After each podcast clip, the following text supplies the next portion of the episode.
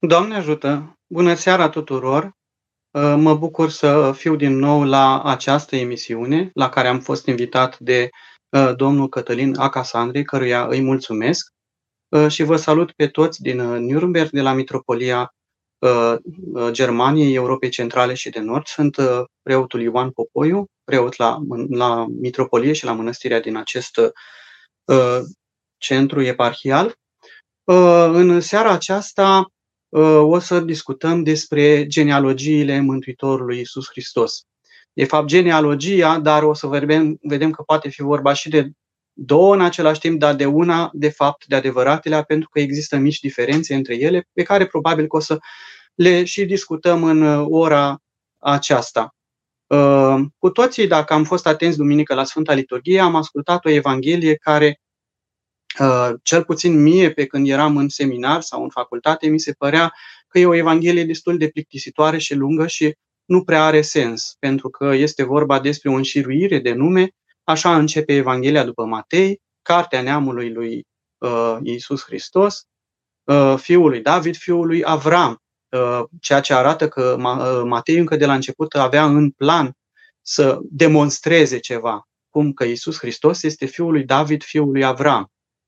Uh, asta înseamnă că, în primul rând, uh, el se uh, gândea că le vestește Evanghelia Mântuitorului Hristos evreilor, pentru că pe ei interesa Avram, care era strămoșul lor, respectiv David, care era, eu știu, persoana cea mai luminoasă din istoria lor, ca împăratul Israel. Și avem așadar înainte o înșiruire de nume, o genealogie care începe de la Avram și urcă în sus uh, de-a lungul mai multor generații până la Hristos. În primul rând, uh, după cum uh, am fost atenți când am ascultat Evanghelia, am auzit că se spunea așa, Avram a născut pe Isaac, Isaac a născut pe Iacov, Iacov a născut pe Iuda și pe frații lui și tot așa mai departe, așadar ca și cum un bărbat naște un alt bărbat. Cu siguranță că Biblia nu face abstracție de regulile biologiei și știe foarte bine că copiii se nasc din femei și nu din bărbați, dar uh, în, uh, în uh, filozofia de viață a evreilor și nu numai a evreilor, ci a tuturor popoarelor orientale și chiar a tuturor popoarelor, să zicem, chiar și popoarele indo-europene din care ne tragem noi, era foarte importantă genealogia pe linie bărbătească. Așadar, contează foarte mult cine este tatăl tău. Și eu, când eram mic copil, îmi aduc aminte că mă duceam la biserică și mă întreba lumea la biserică cine sunt, al cui sunt. Și eu spuneam că sunt al lui Costică Popoiu. Și lumea mă știa după tata. Și pe tata îl știa după tatăl lui și așa mai departe. Așadar, și în lumea noastră tradițională, în care trăim până în ziua de astăzi, poate acum, în modernitate, în ultimii ani, nu se mai pune atât de mult cont pe asta, dar era important cine anume este tatăl tău și cine anume e bunicul tău și așa mai departe. Uh, și în buletinile noastre, dacă ne uităm, acum în buletinul modern nu mai există numele tatălui și numele mamei la, într-un buletin de identitate, ci e doar codul numeric personal, uh, data nașterii, locul nașterii, dar până nu de mult Uh, certificatele noastre de identitate, buletinele noastre și certificatele de naștere, evident, uh, acolo scria cine este tatăl și cine este mama. Așadar, uh, civilizația noastră, de-a lungul a tuturor milenii, punea preț pe cine sunt strămoșii noștri. Și din cauza aceasta e important și în Evanghelie, pentru evrei care ascultau sau citeau Evanghelia lui Matei, trebuiau să știe cine este Isus Hristos fiul lui David, fiul lui Avram. Cu siguranță nu fiul, ci fiul fiului fiului fiului, adică stră, stră, stră nepotul. Și, după cum spuneam uh, mai devreme, există aici o înșiruire de nume, cum uh, am auzit la Evanghelia Duminicală, și începe de la Avram cu 14 generații care merg de la Avram, Isaac, Iacov, uh, deci primii patriarhi pe care îi cunoaștem foarte bine dacă deschidem Biblia sau îi Uh, știm foarte bine din copilărie, din poveștile pe care, uh, din mica Biblie sau din cărțile uh, biblice de popularizare sau de la religie, din clasele primare. Știm cine a fost Avram, cine a fost Isaac, cine a fost Iacov și așa mai departe. Asta arată că în spatele acestei înșiruiri de nume care ajunge de la Avram până la David și de la David până la Mântuitorul nostru Isus Hristos, există o întreagă istorie. Fiecare nume are în spatele lui o istorie. cine citește Sfânta Scriptură, Vechiul Testament, poate să-și dea seama că acum când uh, citește Matei, capitolul 1, de fapt, e vorba de un rezumat al întregului Vechi Testament. E ca și cum uh, am vedea un film în serial, să zicem așa, un film serial în mai multe episoade, chiar în mai multe serii, în care deja după ce am urmărit episod de episod, cunoaștem uh, toate detaliile, uh, personajele principale, ce fii au avut, ce soții au avut, ce probleme în viață au avut, ce păcate, ce virtuți și așa mai departe. Așa este și aici. Genealogia Mântuitorului Iisus Hristos, înșiruirea aceasta de nume, ascunde de fapt în spatele ei uh, o grămadă de evenimente scripturistice, unele uh, providențiale, unele uh, exemplare pentru viața noastră ca și creștini, nu numai ca popoare ale cărții, altele cu pete în biografiile lor. Și așa merg generațiile, deci de la Avram, Isaac, Iacov. Iacov a născut, adică a avut pe Iuda și pe frații săi. Deci știți, știm cu toții că Iacov a avut 12 băieți și o fată. Iuda a născut mai departe pe Fares și Zara și la un moment dat spune din Tamar, care noi știm că e o femeie. Deodată se rupe, să zicem așa, genealogia aceasta cu un detaliu. Și anume că Fares și Zara, fiii lui Iuda, s-au născut din Tamar. Dacă ne uităm în Biblie, o să căutăm și o să vedem cine au fost Fares și Zara și de ce o amintește uh, evanghelistul pe această femeie, Tamar, care de fapt era nora lui Iuda. Un lucru relativ scandalos pentru viața noastră cotidiană, cum ca un bărbat să aibă copii de la propria noră. Nu intru acum în detalii să povestim cum s-a ajuns la acest lucru. Uh, cei care sunt curioși sau poate mulți, mulți dintre uh, domnile voastre știți despre ce este varba, puteți căuta în Sfânta Scriptură, în Vechiul Testament, să vedeți cum anume uh, Iuda a avut copii din propria noră și așa mai departe. După aceea se mai întrerupe odată această genealogie și spune așa, că Salmon a născut pe Boz din Rahav. Dacă ne uităm în, în Vechiul Testament, în, în Cartea Judecătorilor, o să descoperim cine a fost Rahav. Rahav a fost o femeie desfrânată din cetatea Ericonului, care i-a scăpat de urmăritori pe doi uh, soldați spioni evrei care intraseră în Ierihon să cerceteze orașul ca să vadă cum îl pot cuceri. Și după ce Ierihonul a căzut în mâna evreilor, această Rahav a fost singura, singura persoană din tot Ierihonul care a fost cruțată, restul au fost cu toții uciși. Iar Rahav a devenit soția unuia din neamul lui Israel, adică Salmon. Ea a născut pe Boz. Mai departe, mai avem o întrerupere, Iobed. Boz a născut pe Iobed din Rut. Căutăm tot în Vechiul Testament, este o carte, Rut, o cărțulie mică uh, între judecători și uh, cărțile regilor și o să vedem că Rut era o femeie străină care se mări, fusese măritată cu un evreu, rămăsese văduvă și atunci ea a decis să nu își lase soacra și să se întoarcă la părinții ei, cum era cutuma pe vremea respectivă în Orientul Antic, ci să plece cu soacra ei înapoi în țara uh, Israel. Și acolo, în Israel, a fost răsplătită virtutea ei și iubirea ei pentru soacra uh, ei, uh, Noemina, prin faptul că, până la urmă, ea s-a măritat cu, uh, cu Boaz, din care s-a născut Iobed. Iobed a născut pe Iesei, iar Iesei a născut pe regele David. Ca multe, poate complicate un pic poveștile, dar încă o dată aș putea să subliniez, Vechiul Testament este ca un roman sau ca un serial în mai multe episoade, mai multe serii, care ne poate uh, face să fim foarte interesați dacă începem cu citirea pentru că sunt extrem de multe evenimente uh, care ne arată, într-un fel, de ce anume trăim cum trăim în ziua de astăzi, care sunt virtuțile de căpătâi creștine, că și noi ne tragem virtuțile noastre de căpătâi tot din mentalitatea uh, iudaică până la urma urmei. Mai departe, genealogia merge cu încă 14 generații, zice, de la David până la strămutarea în Babilon. De la David până la strămutarea în Babilon sunt 14 generații, adică 14 uh, regi numiți unul după altul. Sol, uh, David a născut pe Solomon din femeia lui Urie. Iarăși este intercalat aici uh, numele unei femei în genealogia aceasta bărbătească. Cine era femeia lui Urie, cam știm cu toții, că David la un moment dat, deși pe vremea respectivă regii erau uh, poligami, e poate și asta un lucru scandalos, dar așa era în Vechiul Testament, uh, David s-a îndrăgostit de femeia lui Urie și ca să poată să o ia de nevastă, uh, nu a luat-o cum se face în ziua de azi, prin divorțuri sau așa, ci l-a trimis pe Urie pe front, în prima linie, Urie a murit, iar ea, femeia lui Urie, adică Batșeba, a rămas văduvă. Și atunci David a luat-o pe Batșeba. E o povestire mai lungă în care ni se spune că la un moment dat a venit prorocul Nathan la David și i-a spus o pildă despre o mielușea. O puteți găsi tot la fel în cărțile regilor. Și David a plâns la un moment dat, dându-și seama de păcatul pe care l-a săvârșit, pentru că a trimis pe unul din soldații săi la moarte ca să ia nevasta. Și, în sfârșit, din uh, însoțirea lui David cu uh, femeia lui Uri, adică cu Baceba, s-a născut regele Solomon. Dar tot din această însoțire noi mai avem ceva mai important. Solomon a murit și a lăsat într-adevăr multe cărți și multă înțelepciune, dar avem mai mare înțelepciune de atât ce a lăsat David în urma acestui uh, păcat, să zicem. Chiar așa a și fost, și anume Psalmul 50, pe care îl rostim la mm, aproape toate slujbele, pe care îl rostim la canonul nostru de rugăciune zilnic, Psalmul 50, Psalmul de pocăință și poate cel mai frumos dintre psalmii Vechiului Testament.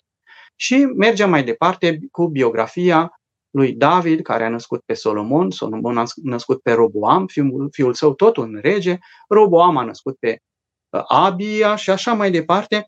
Și sunt încă 14 uh, generații până la strămutarea în Babilon, adică când poporul iudeu și-a pierdut independența și a fost deportat în Babilon. Iar de acolo din Babilon mai sunt încă 14 generații până când se ajunge, de fapt, nu la Mântuitorul Hristos, ci la Tatăl legal al Domnului, Iosif, pentru că Iosif nu este tatăl de sânge, evident, al Mântuitorului Hristos, ci este tatăl legal.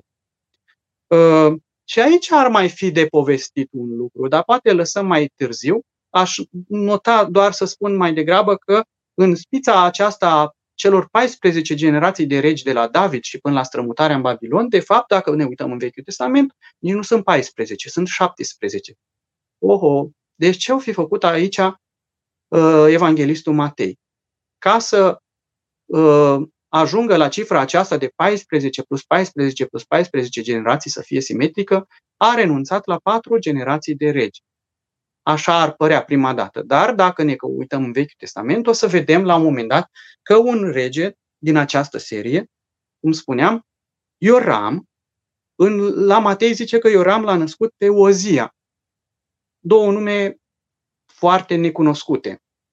Dar uh, în Vechiul Testament aflăm că Ioram, de fapt, nu a născut pe Ozia, ci pe Ahazia. Ahazia a născut pe Ioaș, Ioaș a născut pe Amasia și Amasia a născut pe Ozia. Deci patru generații sunt date la o parte.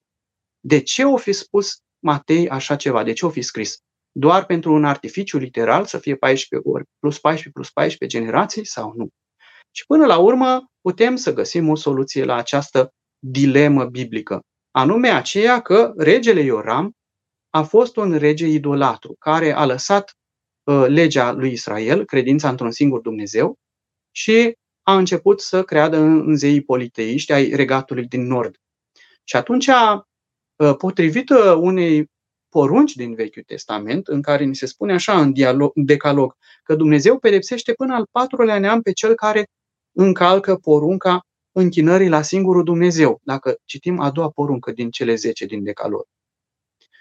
Și așadar s-au șters practic din cartea vieții patru generații pentru păcatul tatălui. Și din acest motiv, în Evanghelia lui Matei, Ioram zice că a născut pe Ozia, dar de fapt Ozia era stră, strănepotul lui Ioram. Cam atâta cu generațiile după Matei. Uh, ar fi mai multe de spus pe lângă aceasta, doar să notăm faptul, încă o dată să subliniem, am spus deja, că de fapt în, la sfârșitul acestei serii de neamuri, după strămutarea în Babilon, sunt încă 14 generații și se termină genealogia așa. Eleazar a născut pe Matan, Matan a născut pe Iacov, Iacov a născut pe Iosif, logodnicul Mariei, din care s-a născut Isus, care se cheamă Hristos. Așadar, chiar evanghelistul vrea să accentueze că, de fapt, ultimul din această genealogie este Iosif, logodnicul Mariei, din care s-a născut Hristos. Deci nu spune că Iosif a născut pe Isus, ceea ce arată încă o dată că Mântuitorul Hristos nu este fiul de sânge al lui Iosif, ci fiul legal pentru că Iosif, fiind logodnicul Mariei, o avea pe Maria în, să spunem așa, în custodie. Așadar, în fața legii, în fața uh, societății de la vremea respectivă, Isus era fiul lui Iosif, dar numai din punct de vedere legal. Și Matei încheie așa cu genealogia și spune, fără să explice, zice așa, toate neamurile de la Avram până la David sunt 14 și de la David până la strămutarea în Babilon sunt 14. Și de la strămutarea în Babilon până la Hristos sunt 14 neamuri. Și după aia, a doua parte a Evangheliei care s-a citit duminică este direct despre nașterea lui Hristos. Iar nașterea lui Hristos a fost așa. Maria, mama lui, fiind logodită cu Iosif, fără să fi fost ei înainte împreună, s-au aflat având în pântece de la Duhul Sfânt. Așadar, după ce se încheie această genealogie, uh, Matei uh, crede că e nevoie să explice, nu că crede, chiar asta face. Explică de ce anume nu a spus Iosif a născut pe Iisus. Să explice cum anume genealogia aceasta are parte de un uh, final neobișnuit. Și explică cum anume nașterea lui Isus Hristos nu a fost din Iosif și cu toate acestea Iosif rămâne în fața legii evreiești tatăl lui Isus și explică cum anume uh, Mântuitorul Hristos uh, este fiul Mariei, pentru că Maica Domnului a avut în pântece de la Duhul Sfânt. Și explică mai departe cum Iosif prima dată s-a speriat, pentru că nu înțelegea această taină care este mai presus de fire, mai presus de logica omenească și vroia să o lase pe Maria în ascuns. Dar un înger îi spune că să nu se teme, să teamă să o ia, pentru că pruncul este de la Duhul Sfânt. Și atunci Iosif s-a liniștit și Uh, continuă Evanghelia cu propriu-zis cu nașterea Mântuitorului Isus Hristos în Betleem. Spuneam la începutul acestei transmisiuni că vorbim de o genealogie sau de genealogii.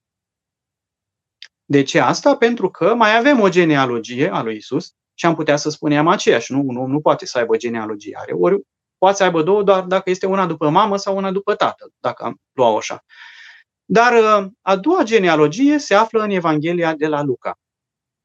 În Evanghelia de la Luca, însă, textul Evangheliei nu mai începe ca la Matei. După cum am văzut, Matei chiar așa își începe Evanghelia.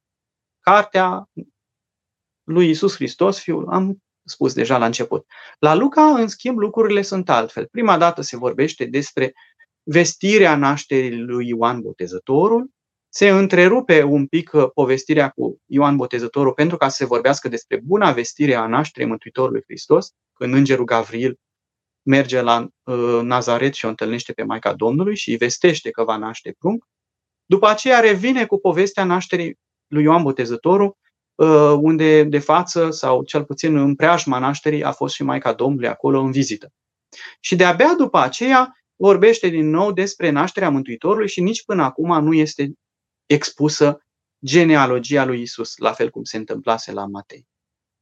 Ba mai mult, durează că Luca vorbește și despre botezul Domnului și imediat după ce se termină episodul cu botezul Domnului nostru Isus Hristos, spune așa, tocmai la capitolul 3, pe la jumătatea capitolului 3, și aceasta este o evanghelie care se citește la o liturghie în decursul anului, dar nu ca acum în duminica dinainte de Crăciun, ci în uh, marțea sau miercurea, nu mai știu exact, nu mai un, o clipă, că chiar mi-am notat aici, în uh, marțea 18 după Rusalii, cam uh, undeva pe la mijlocul verii, spre poate în, prin septembrie, cam așa ceva, pentru că nu e întotdeauna în aceeași zi de peste an, în funcție de când este Paștele și când este, sunt Rusalile. Deci în marțea 18 după Rusalii se citește acest text al Evangheliei, tot la fel cu, gene, cu o genealogie. Și el începe așa. Zice așa, în vremea aceea, deci după ce a ieșit Iisus din, uh, din apele Iordanului, în vremea aceea, uh, Iisus însuși era ca la 30 de ani, deci la botez, când a început să propovăduiască. Și zice așa, fiind precum se socotea, și începe genealogia. Fiul lui Iosif, care era fiul lui Eli, care era fiul lui Matatia, care era fiul lui Amos, fiul lui Naum, fiul lui Esli, fiul lui Nagai, fiul lui Iosua și tot așa mai departe, fiul lui Matatia și așa mai departe, ajunge la fiul lui Nathan, fiul lui David, interesant, deci nu fiul lui Solomon, fiul lui David, și merge mai departe, la fel ca genealogia lui Matei. fiul lui David, fiul lui Esei, fiul lui Obed, fiul lui Boaz, fiul și așa mai departe, ajunge până la fiul lui Isaac, fiul lui Avram. Am văzut mai devreme că genealogia de la Matei începe cu Avram și continuă mai departe firul acesta al fiilor, fiu din fiu din fiu, până când ajunge, trece și prin Sem și prin Noe, la Meh Matusala, îi spune aici lui Matusalem, cel mai bătrân om de, după uh, scrierile biblice, fiul lui Enoch, fiul lui Aret, fiul lui Maleleil, fiul lui Cainam, fiul lui Enos, fiul lui Set, fiul lui Adam și nici nu cu nu Adam se termină, fiul lui Dumnezeu. Foarte interesantă această genealogie a lui Luca. E mult mai lungă. După cum vedem, merge invers. Deci nu mai spune că Avram a născut pe Isaac, Isaac a născut pe Iacov și așa mai departe, ci merge invers. Uh, de la fiul la tată, la bunic, la străbunic și la strămoș. Deci nu invers, cum a mers uh, uh, Matei de la Avram, urcând către Isus și coborând către strămoși, până la, la rădăcină. Și un lucru tare interesant este că genealogia nici nu se termină la Avram. De ce? Pentru că Evanghelia după Luca a fost scrisă, după cum uh, știm din tradiție, pentru romani, pentru popoarele păgâne. Și nu se termină cu Avram, care era strămoșul poporului evreiesc, pentru că Luca vrea să demonstreze altceva, și anume că Mântuitorul Hristos mântuiește întregul popor al, de pe pământ, nu numai pe evrei, ci pe tot neamul omenesc. Și uh, continuând așa până la fiul lui Adam, respectiv fiul lui Dumnezeu, uh, este și un fel de artificiu literar. Putem să punem toată această uh, genealogie cu fiul lui, fiul lui, în paranteză și o putem să o concentrăm așa. Să spunem, Iisus era de 30 de ani când a început să propovăduiască, fiind, precum se socotea, fiul al lui, pune în paranteză, și pune în paranteză la capătul celălalt al genealogiei, lui Dumnezeu. Deci Iisus Hristos se socotea Fiul lui Dumnezeu. Ce vrea să spună prin urmare Luca? Arată, de fapt, același lucru pe care și Matei îl spune în Evanghelia sa, cartea neamului lui Iisus Hristos, Fiul lui Dumnezeu. Că Iisus Hristos este Fiul lui Dumnezeu. Dar genealogia merge invers și nu se oprește numai la evrei, ci pomenește și pe strămoșii strămoșilor strămoșilor poporului Israel, din care s-au născut și toate celelalte popoare de pe fața pământului. Altfel spus, Hristos nu a venit numai pentru poporul evreiesc, ci pentru tot neamul omenesc. E interesantă această genealogie, dar acolo apare încă o problemă, și anume aceea că, la un moment dat, genealogiile nu coincid.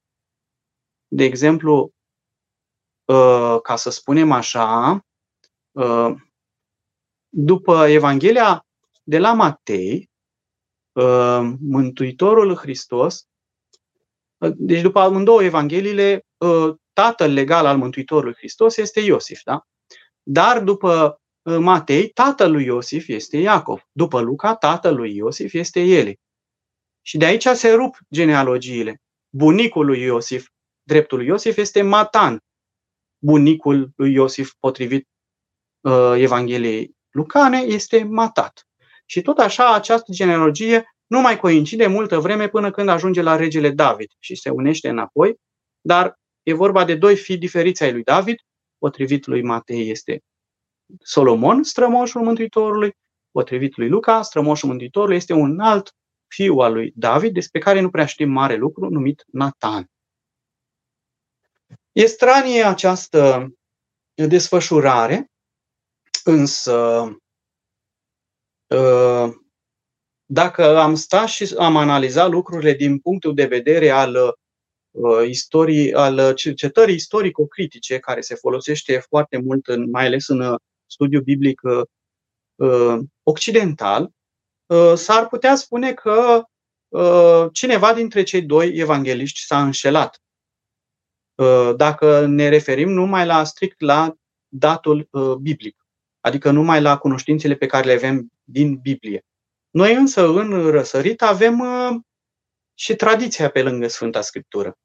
Și potrivit tradiției, această, între ghilimele, eroare, această neconcordanță între două genealogii, uh, totuși are o explicație și anume aceea că uh, spune la un moment dat un sfânt părinte din primele secole creștine, din secolul III, numit Iuliu Africanul, care cunoștea pe rudenile după trup ale Mântuitorului Hristos, deci probabil pe nepoții, strănepoții, nu de sânge, ci nepoții de familie ai Mântuitorului Hristos, care spuneau că genealogia de la Matei este genealogia biologică a lui Isus, pe când genealogia de la Luca este genealogia după legea leviratului. Ce era legea leviratului?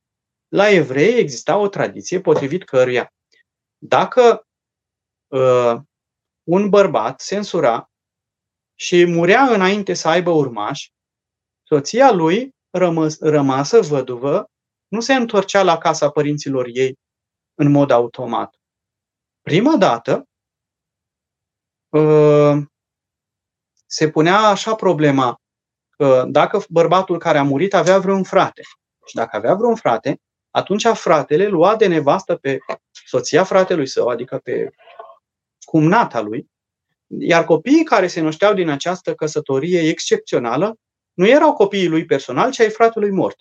Acest lucru e o straniu în ziua de astăzi, dar așa era legea la evrei și asta pentru ca să nu se piardă uh, neamul și obârșia uh, și, cum să spun eu, familiile, pentru că uh, până și țara lui Israel fusese împărțită uh, nu doar pe seminții, pe cele 12 seminții, uh, împărțindu-se țara așa ca un fel de în 12 județe, să spunem noi în felul modern. Și la rândul ei, fiecare bucățică de pământ era împărțită încă de pe vremea uh, lui Iosua, uh, terenurile, pământurile, pur și simplu erau împărțite între neamuri și între uh, generațiile de, între familii, între clanuri, să spunem așa. Și atunci era foarte important lucrul acesta. Ei, ori uh, se pare că în cazul acestor două genealogii ale Mântuitorului Isus Hristos, una potrivit uh, lui Matei și alta potrivit lui Luca, avem de a face cu două uh, direcții diferite. Una este genealogia biologică și una este genealogia după legea reviratului.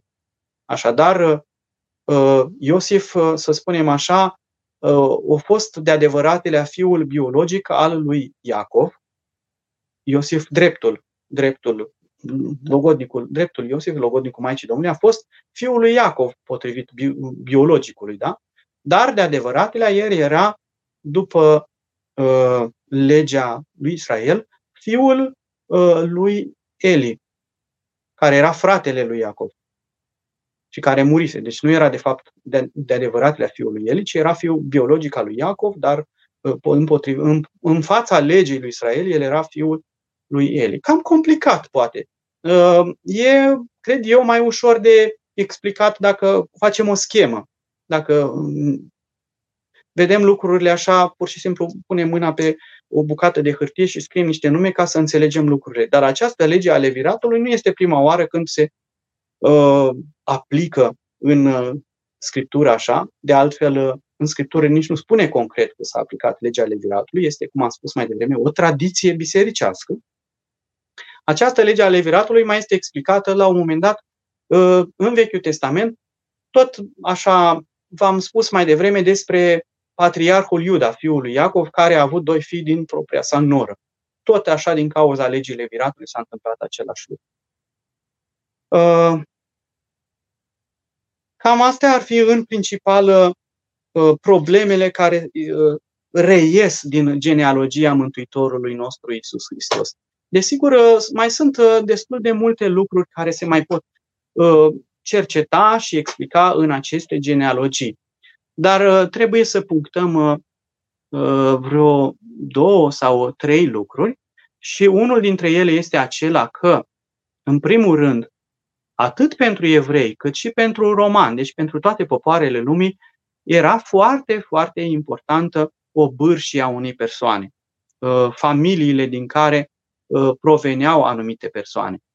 Uh, evangeliștii amândoi și uh, Matei și Luca doresc să explice cititorilor cine este Mântuitorul Hristos și nu se mulțumesc doar cu explicația aceasta, să spunem așa, mistică, cum că Isus Hristos este Fiul lui Dumnezeu, neavând niciun fel de genealogie, nu se știe de unde a venit, de unde cunoaște omul acesta carte, cum spuneau la un moment dat uh, evrei despre Mântuitorul Hristos. Deci uh, Domnul era ancorat uh, în timpul vieții sale biologice într-o tradiție uh, de familie foarte cunoscută.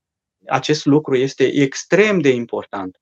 Uh, acest lucru arată că Mântuitorul Hristos a venit printre oameni, uh, a trăit după legile omenești, uh, nu înseamnă că, așa cum spun Sfinții noștri părinți, că a luat toate cele omenești în afară de păcat. Adică a trăit după tradițiile, a respectat tradițiile noastre, chiar unele tradiții care aveau, cum să spun, niște explicații aberante pentru noi oamenii moderni, dar cu toate acestea uh, nu a preluat și păcatele și tradițiile păcătoase ale oamenilor. Și toți acești oameni au fost preluați de către Mântuitorul.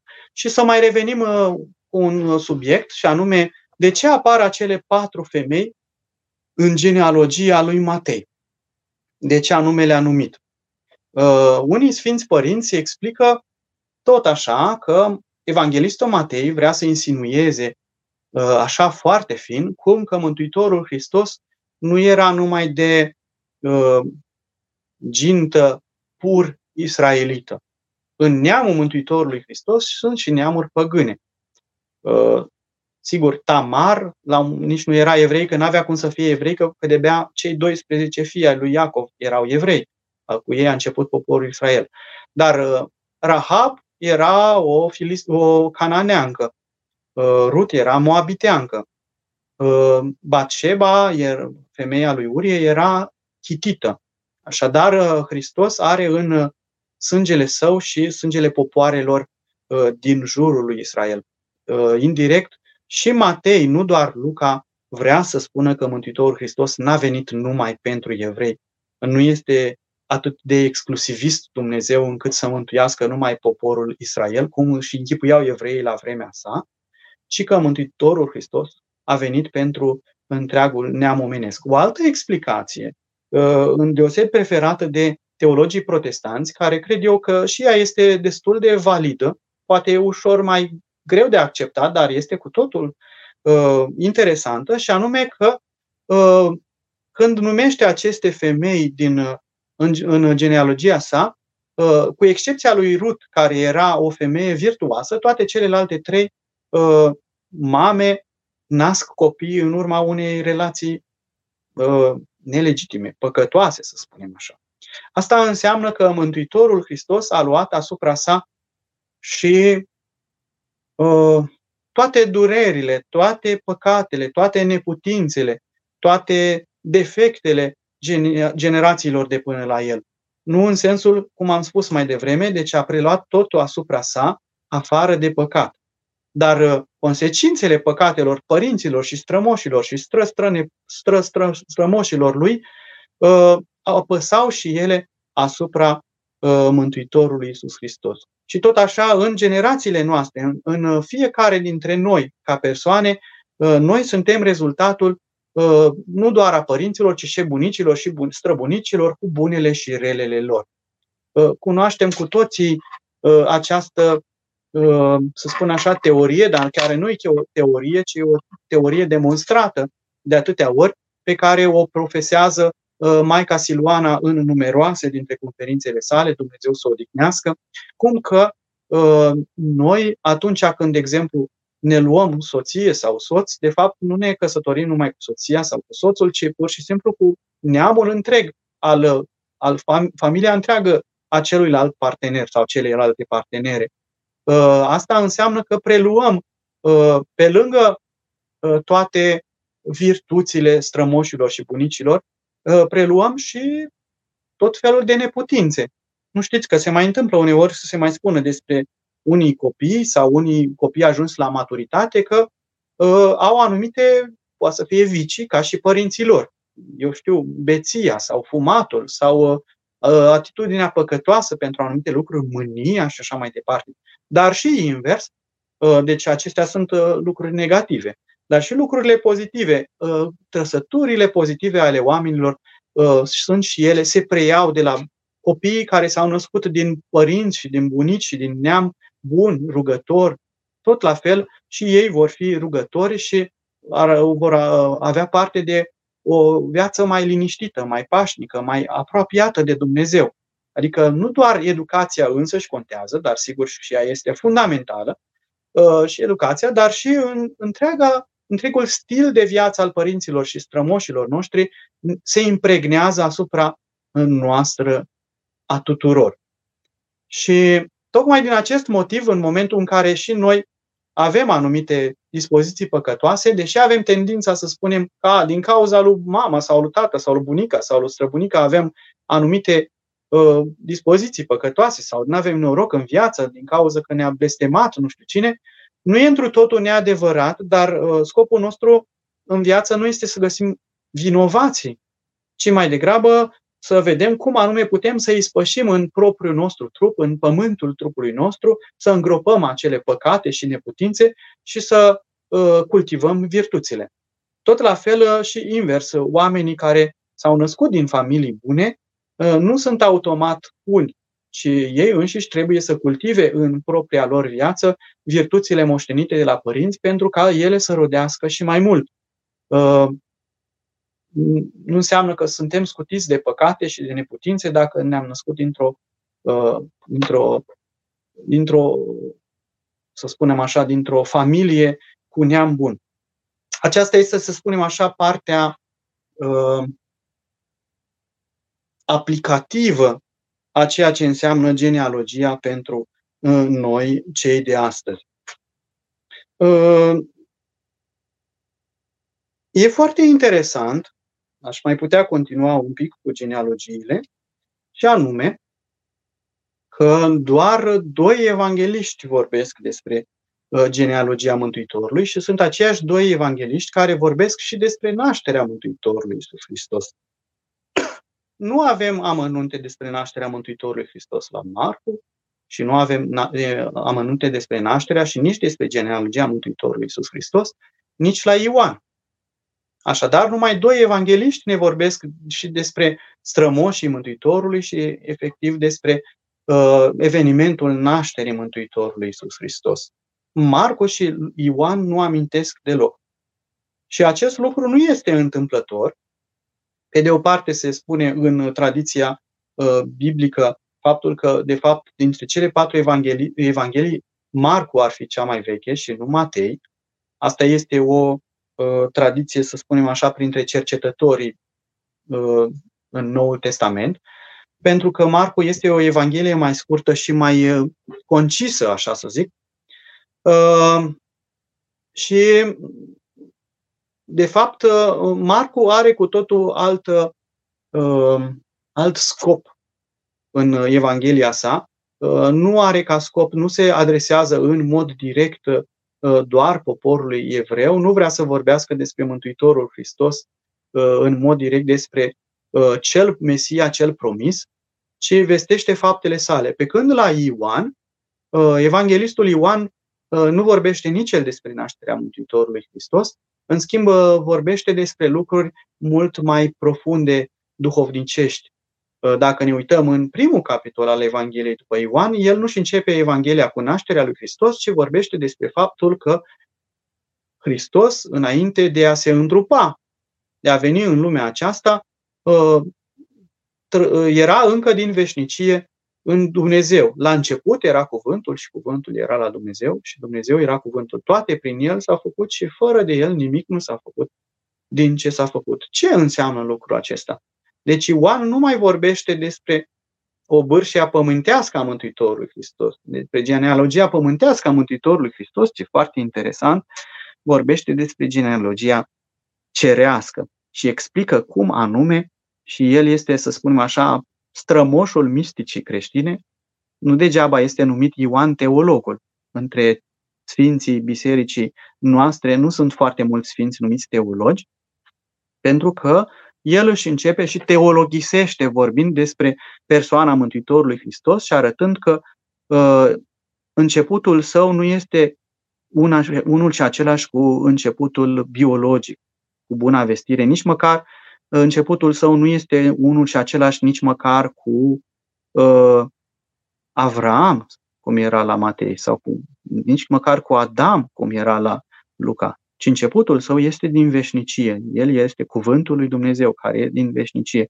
E una cu Dumnezeu, este Fiul Tatălui Celui Ceresc, care s-a făcut trup și s-a sălășluit într noi, între noi, și am văzut slava lui, slava lui ca unia născut plin de har și de adevăr. Așadar, dacă stăm și analizăm și putem extinde un pic lucrurile, de fapt, în Evanghelie avem două sau poate chiar trei genealogii, dacă îmi permiteți un asemenea artificiu, două genealogii pământești, care de fapt sunt una și aceeași, dar cu două explicații, fără să fie vorba de fapt despre o contrazicere între doi evangeliști, și o a treia genealogie, care este o genealogie cerească, care este o explicație duhovnicească a faptului că uh, Dumnezeu a ales să se întrupeze și să se facă una cu noi și nu a fost suficient ca Dumnezeu doar să trimată o veste către un om, de exemplu către Ioan Botezătorul. Spune că nu el era lumina, ci ca să mărturisească despre lumină. Deci nu era suficient ca Dumnezeu să-și trimeată uh, vestea sa, cuvântul său, printr-o persoană, uh, ci a trebuit să se întrupeze el însuși. Însuși cuvântul lui Dumnezeu s-a întrupat într noi și am văzut slava lui. Uh, aș spune că, în principal, cam uh, acestea sunt uh, temele temele principale și aș vrea să iau câteva întrebări, numai un pic că trebuie să îi dau o, cum se cheamă, o, un refresh la pagină, pentru că întrebările nu mi apar în prompter. Întrebare.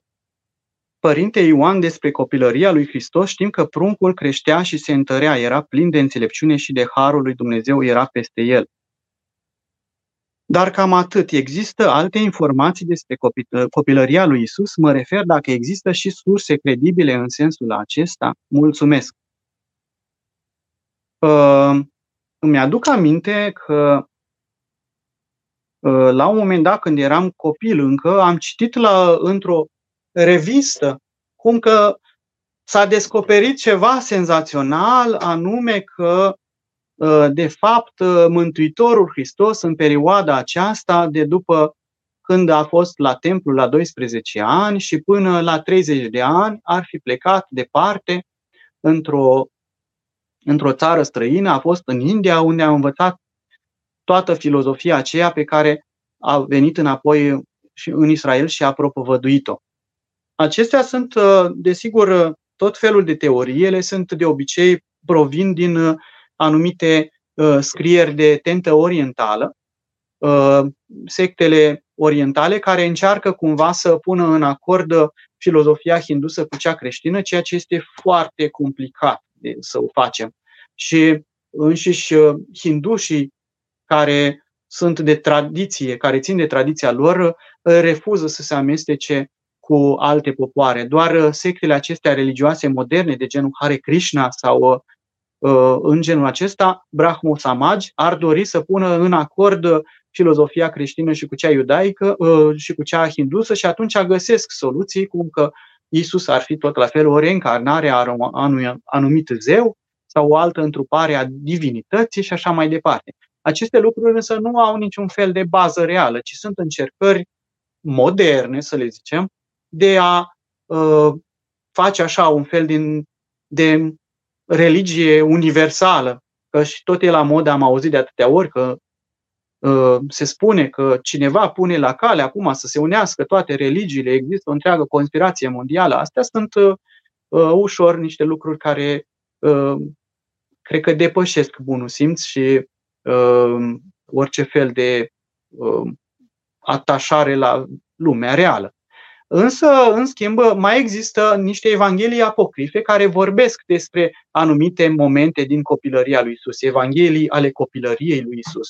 Unele dintre ele spun că în copilărie, pe când uh, Isus se juca împreună cu alții, printre cei cu care se juca ar fi fost chiar și uh, Iuda Iscarioteanul, cum că Isus făcea anumite minuni, uh, uh, prefăcea niște uh, păsărele din lut în păsărele adevărate. Sunt anumite povestiri, dar ele provin din Evanghelii apocrife care nu sunt acceptate în biserică uh, sau cel puțin nu în mod direct sunt adoptate.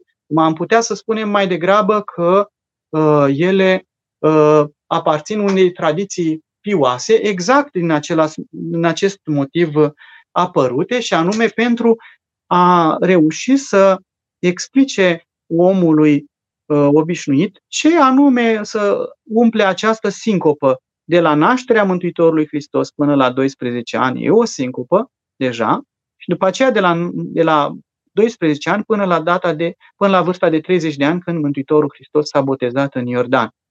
Și atunci aceste sincope sunt uh, umplute cu diferite povestioare care mai de care mai uh, interesante, să zicem așa, uh, care vorbesc uh, de elemente pioase din viața Mântuitorului. Mai există și o povestire, de exemplu, despre viața Mântuitorului în Egipt. Dar, de fapt, nu este despre Mântuitorul propriu-zis, ci mai degrabă despre Maica Domnului, sau de amândoi, ca să spunem așa. Ea apare chiar în Acatistul Bunei Vestiri. Și anume, se spune undeva pe la al șaselea sau al șaptelea condac sau icos, pe acolo, pe undeva pe la mijloc, cum că s-au sfărâmat idolii la un moment dat, spune în Acatis, din câte mi-aduc aminte, nu-mi vine acum exact expresia, și se pare că este vorba exact de o tradiție de aceasta biblică despre copilăria Mântuitorului Hristos, în care se spune că Maica Domnului cu pruncul Iisus au intrat la un moment dat într-un templu egiptean, păgânesc, și când au intrat acolo, idolii s-au spart, s-au surpat, sau pietrele din care erau sculptați idolii respectivi s-au dărâmat. Și uh, arătând prin aceasta că în fața Dumnezeului unul toți idolii se pleacă, nu mai au putere. Așadar, uh, e, e, să spunem așa, elemente din povestiri avem, dar ele nu sunt neapărat apreciate în mod pozitiv de biserică. Acesta poate este excepția care am amintit-o acum și care există în Acatistul Bunei Vestiri. Uh, pe noi ne interesează, în schimb, faptul că, uh, cum spunea Evanghelia, pruncul creștea și se întărea, era plin de înțelepciune și harul lui Dumnezeu era peste el. S-ar mai putea pune problema altfel, și anume cum creștea și se întărea? Uh, sau creștea în înțelepciune sau doar fizic vorbind? Că dacă e vorba de înțelepciune, păi cum era Dumnezeu? Atunci le știa pe toate încă de prunc. Nu e chiar așa. Adică nu înseamnă că nu e Dumnezeu adevărat de când e prunc numai la maturitate, dar există și o creștere pământească, omenească, căreia și Mântuitorul Iisus Hristos s-a supus. Să văd o altă întrebare, uh, dacă mi se permite. Am citit zilele trecute că un reverend din cadrul Colegiului Sfântul Ioan din Nottingham a afirmat că e posibil ca Hristos să nu se fi născut într-o iesle, ci într-o casă de țărani. Citez, majoritatea familiilor trăiau în case cu o singură cameră, cu un singur compartiment în care animalele erau duse înăuntru noaptea și fie o cameră în spate pentru vizitatori, fie un spațiu în care trăiau unde erau hrănite animalele. Oare ar putea fi reală această afirmație? Uh, sper că în timp ce citesc întrebarea nu se întrerupe uh, uh, fluxul de transmisie, pentru că, dintr-un motiv tehnic pe care nu-l cunosc, nu reușesc să văd întrebările și trebuie să schimb pe aici. Pe, mă iertați pentru problema aceasta. Uh, aș putea spune că există o oarecare neconcordanță neapărat să o luăm, nu știu cum să spun. Uh, mai ales uh, teologii Uh, specialiști în Noul Testament în Occident și lucrul acesta l-am văzut la Facultatea de Teologie Evanghelică din Frankfurt, unde am studiat vreo 2 ani și unde chiar am început să am o pasiune pentru Noul Testament. Până atunci eu eram specializat pe istoria religiilor. Uh, văd lucrurile și Evangheliile cumva trunchiat una de alta. Și, de exemplu, dacă stăm și analizăm așa la modul separat o Evanghelie de alta, o să vedem că ce ne spune Matei diferă de ceea ce spune Luca, dacă o luăm în felul acesta. Dar numai așa ca să scoatem picanteriile și ca să ne smintim. Dar iertați, sper că nu e acest lucru. La Matei, de exemplu, nu ni se spune nicăieri că Hristos s-a născut într-o ietle sau că uh, mama sa nu avea unde să nască. Nu se vorbește despre uh, uh, recensământul uh, lui Augustus. Nu se vorbește despre călătoria lui Iosif și a Maicii Domnului către Betleem la Matei. La Matei se explică pur și simplu că el s-a născut și undeva la capitolul 2, deodată el apare că este într-o casă. Pentru că acolo în casă au venit uh, uh, cei trei magi care au dus daruri de aur, smirnă și tămâie. Așa apare la Matei. La Luca, în schimb, se apare celelalte, apar celelalte povestiri, cum nu găsea uh, unde să nască și cum până la urmă s-a născut într-o iesle, într-un staul și cum până la urmă, deși s-a născut în condiții asemenea așa de umile, îngerii au vestit uh, păstorilor pe câmp că s-a născut uh, un mântuitor și păstorii au venit și au văzut pruncul într-o iesle și l-au lăudat. Așadar, dacă analizăm lucrurile așa foarte exclusivist, ca și cum Matei a scris independent de Luca și că unul pe altul se exclude, am putea spune așa, că la Matei se zice că Mântuitorul Hristos a născut într-o casă, nu în iesle. Iar la Luca că s-a născut într-o iesle. La Matei, Mântuitorul a primit doar pe cei trei magi în vizită și era într-o casă. La Luca a primit pe uh, păstori, dar nu pe magi. Nu știu cum, uh, dacă e în regulă să facem lucrurile acestea. Biserica Ortodoxă are în general o viziune integratoare a Evangheliilor. Nu caută să vadă diferențele dintre Evanghelii pentru a constata erorile. Ca și cum dacă Luca a zis așa, înseamnă că Matei se înșală.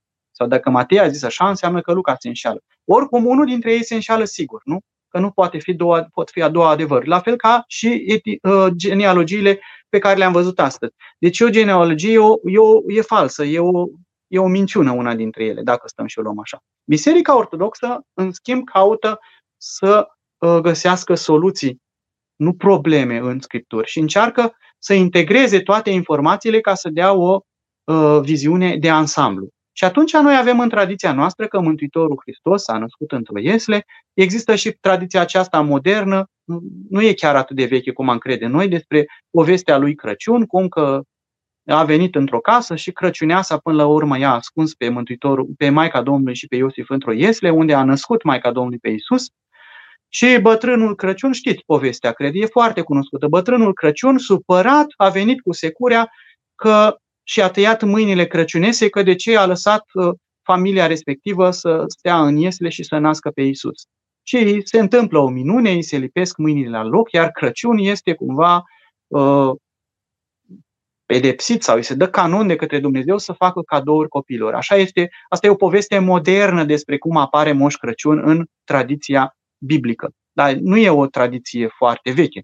În sfârșit, ce vreau să spun din toate lucrurile acestea? Pot fi lucrurile altfel. Haideți să o luăm uh, un pic, uh, poate exagerez și eu un pic făcând scenarii, dar se poate întâmpla și așa. Putem spune, vedem la momentul respectiv, potrivit lui Luca, oamenii veneau să se înscrie la acel recensământ în Betleem. Nu mai erau locuri la hanuri, ca și cum acum ziua zilele moderne, când este foarte o sărbătoare mare într-un oraș unde e pelerinaj, se ocupă toate locurile la hotel și nu mai există camere libere. Și atunci, la un moment dat, familia care a ajuns în această stare, că nu avea unde să înopteze, mai mult Maica Domnului trebuia să nască, ajung într-un staul și nasc. Maica Domnului naște acolo. Nu înseamnă că a rămas în iesle, nu? O fi rămas o zi, o, două, trei, patru, cinci, eu știu. La un moment dat, poate din iesle aceea, s-au eliberat casele vecinilor, ă, casele de oaspeți și s-au mutat acolo într-o casă. Și atunci magii când au venit, că nu au venit chiar în ziua nașterii, ci undeva într-o perioadă de timp nedeterminată, nu știm noi care, poate că a fost după tăierea împrejura Mântuitorului Hristos. Poate a fost pe la întâmpinarea Domnului, de fapt. Deci nu neapărat în ziua de Crăciun, să nu fim așa de exclusiviști. Și atunci, în uh, situația aceasta, uh, nu știu dacă neapărat trebuie să stăm să găsim uh, așa niște explicații super, niște explicații incendiare sau neapărat moderne sau noi la lucruri vechi. Că dacă Hristos a născut de fapt într-o casă cu o cameră. Cu siguranță că într-o casă cu o cameră, dar dacă stăm așa și ne gândim, credeți că casele oamenilor simpli din Betleem de la vremea respectivă erau foarte deosebite de grajduri? Nu trăiau ca oamenii din, din perioada noastră modernă. Și la noi, până acum, două, trei generații în urmă, noi n-am mai prins lucrurile acestea, nici părinții noștri probabil. Dar la bunici, la străbunici, păi era în casă, era un acoperiș și într-o parte era camera unde dormeau toți, sau hai să zicem că erau două camere, una a părinților și una a copiilor, cel mult, și dincolo peste perete era un aplecătoare, ceva, un acoperiș unde era, unde era grajdul animalelor, nu? Deci uh, nu difereau foarte mult nici casele bunicilor noștri de casele din vechime. Ori în Israel, doar în modernitate sunt casele mai uh, evoluate, dar la vremea respectivă, cu siguranță că multe dintre familii aveau casă cu o cameră în care probabil înnoptau în zilele friguroase și alea sunt relativ puține în Țara Sfântă, după cum bine știți, doar sunt prin accident, așa sunt unele zile cu ger, cu frig, cu zăpadă. Și atunci, în anumite nopți, probabil că băgau și animalele în casă, nu le lăsau un frig să degere pe acolo. Și atunci, ă, să poate să aibă și dreptate părintele care spune că, de fapt, Mântuitorul Hristos nu s-a născut ă, într-o iesle, ci s-a născut într-o casă. Dar poate era chiar într-o iesle care era într-o casă. Așa că putem și așa să găsim explicații. Uh, da. Nu știu dacă uh, am răspuns suficient la asemenea această întrebare. Ia să mai vedem alta. Uh, Maria ne-ați ofer- mă întreabă, ne-ați putea oferi câteva detalii despre Sfântul Dionisie Exigul?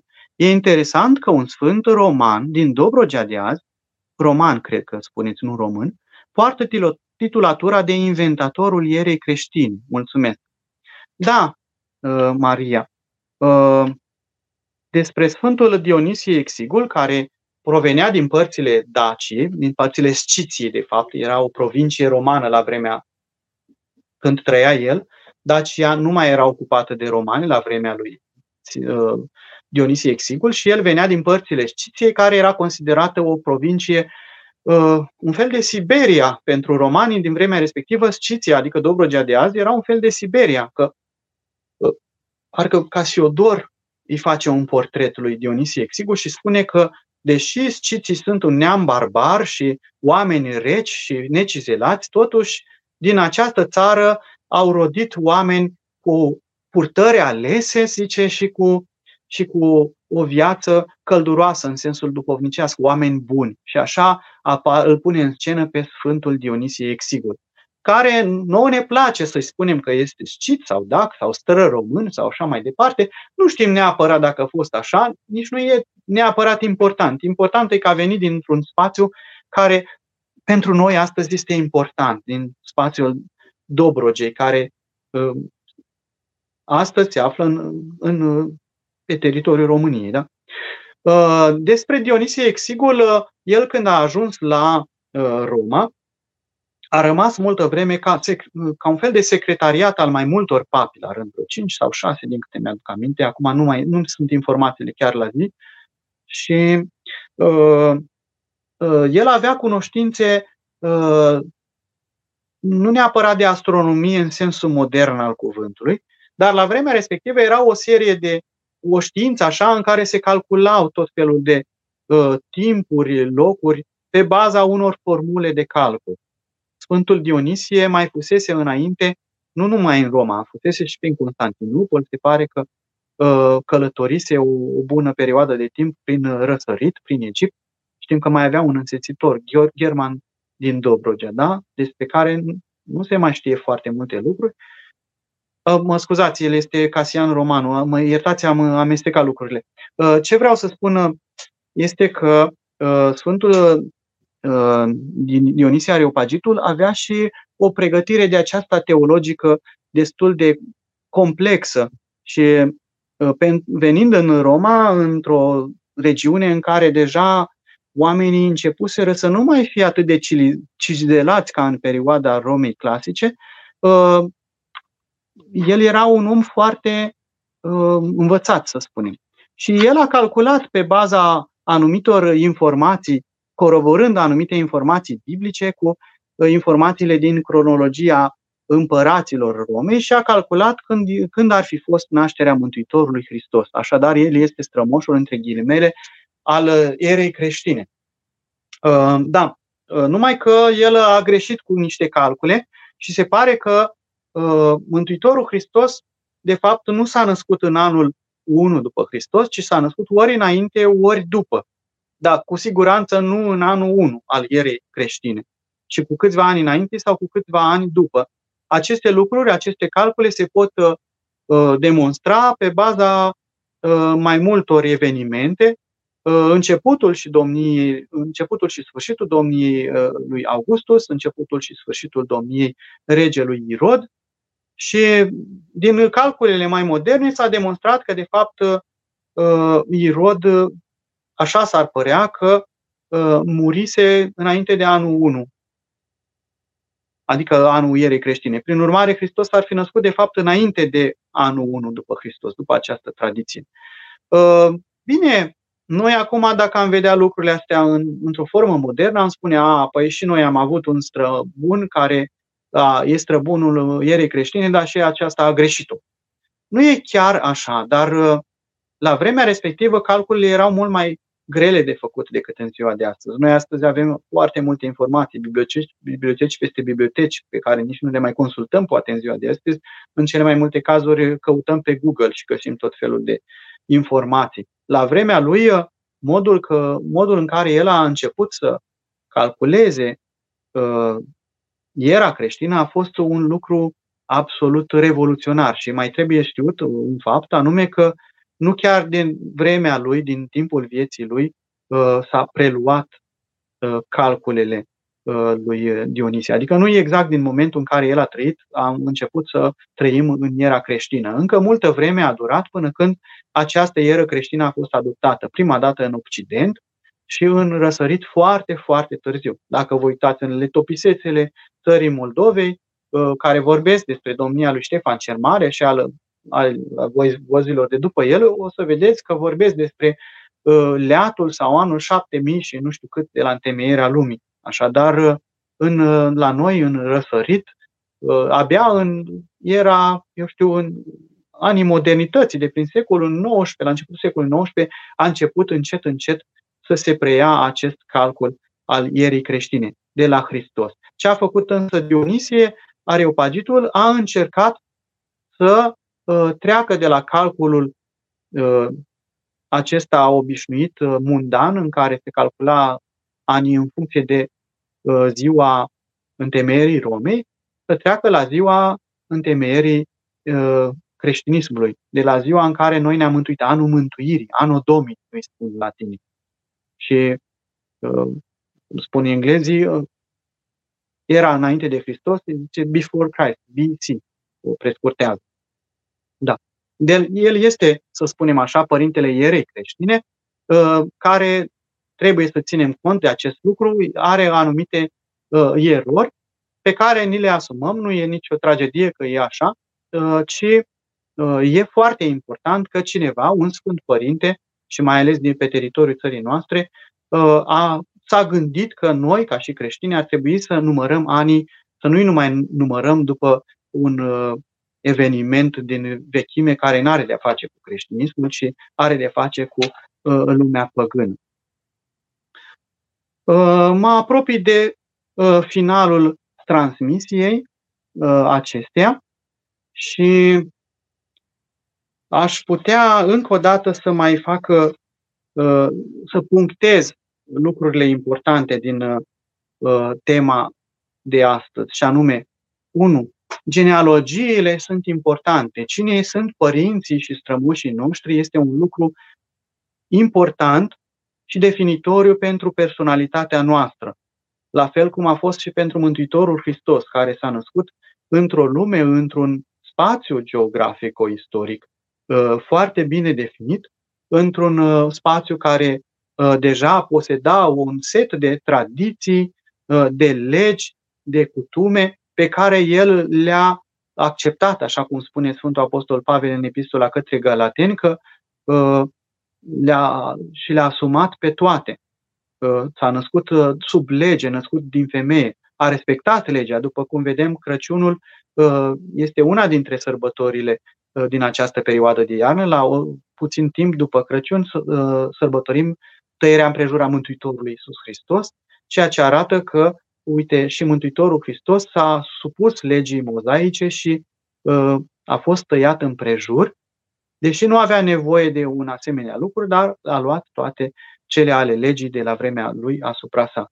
Un alt lucru pe care trebuie să-l mai subliniem în această uh, istorie a strămoșilor Mântuitorului Iisus Hristos este aceea că Mântuitorul Hristos nu a venit numai pentru evrei, ci a venit pentru întregul neam omenesc până la Adam și că El este Fiul lui Dumnezeu și nu este doar Fiul adoptiv al lui Dumnezeu, după cum reiese din genealogiile lui Matei și lui Luca, ci este Fiul lui Dumnezeu după ființă, așa cum vedem din genealogia lui Ioan.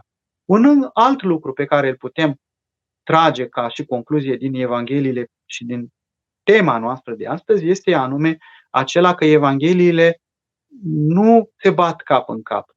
Uh, e, nu suntem, noi creștinii nu suntem de acord cu explicațiile acestea care au apărut în perioada comunistă. Știți că apăruse, era o carte prin care era luată în batjocură credința creștină, numită Biblia Hazlie și căuta contradicții între anumite pasaje din Biblie ca să arate că, de fapt, Biblia este o colecție de minciuni și nu de adevărul. Noi, creștinii, căutăm în Sfânta Scriptură adevărul mai presus de logică. Nu că adevărul mai presus de logică nu are o logică, dar uneori logica uh, dumnezeiască, uh, logica omenească nu, înțel, nu pătrunde cu totul logica dumnezeiască și avem nevoie de credință. Pentru că Hristos este Fiul lui Dumnezeu întrupat pentru noi oamenii care a avut ca tată uh, legal pe Iosif și tată, bio, tată adevărat în cerul. Știți că există o, o cântare biblică foarte frumoasă în care se spune că este fără de tată din mamă și fără de mamă din tată. Că ca Dumnezeu nu are mamă, ci numai tatăl, și ca om nu are tată, ci numai mamă.